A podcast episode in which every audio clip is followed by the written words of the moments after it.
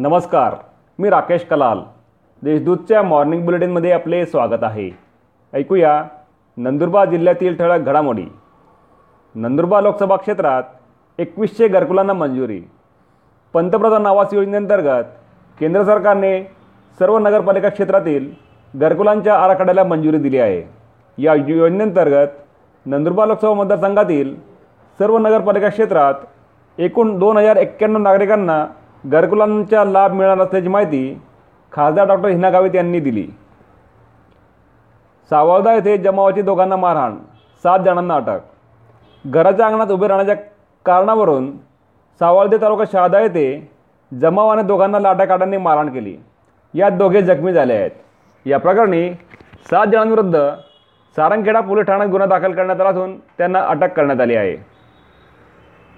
नंदुरबार जिल्ह्यातील नऊ पोलीस अधिकाऱ्यांच्या बदल्या नंदुरबार जिल्ह्यातील नऊ पोलीस अधिकाऱ्यांच्या जिल्ह्यांतर्गत बदल्या करण्यात आल्या आहेत. नंदुरबार शहर पोलीस ठाण्याचे निरीक्षक अर्जुन पटले यांची मु मुख्यालयात बदली झाली असून त्यांच्या जागी किरण कुमार खेडकर यांची नियुक्ती करण्यात आली आहे.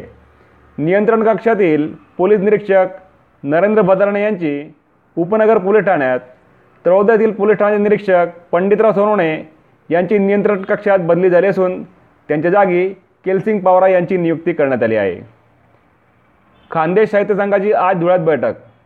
खानदेश साहित्य संघाची आज दिनांक एकोणतीस ऑगस्ट रोजी दुपारी एक वाजता धुळे येथील मराठा सेवा संघाच्या सभागृहात सभा आयोजित करण्यात आली आहे.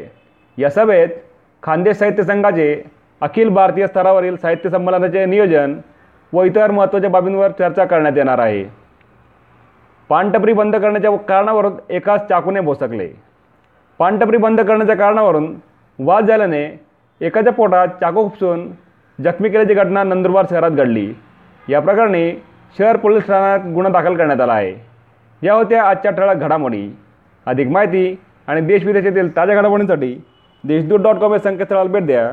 तसेच वाचत राहा दैनिक देशदूत. धन्यवाद.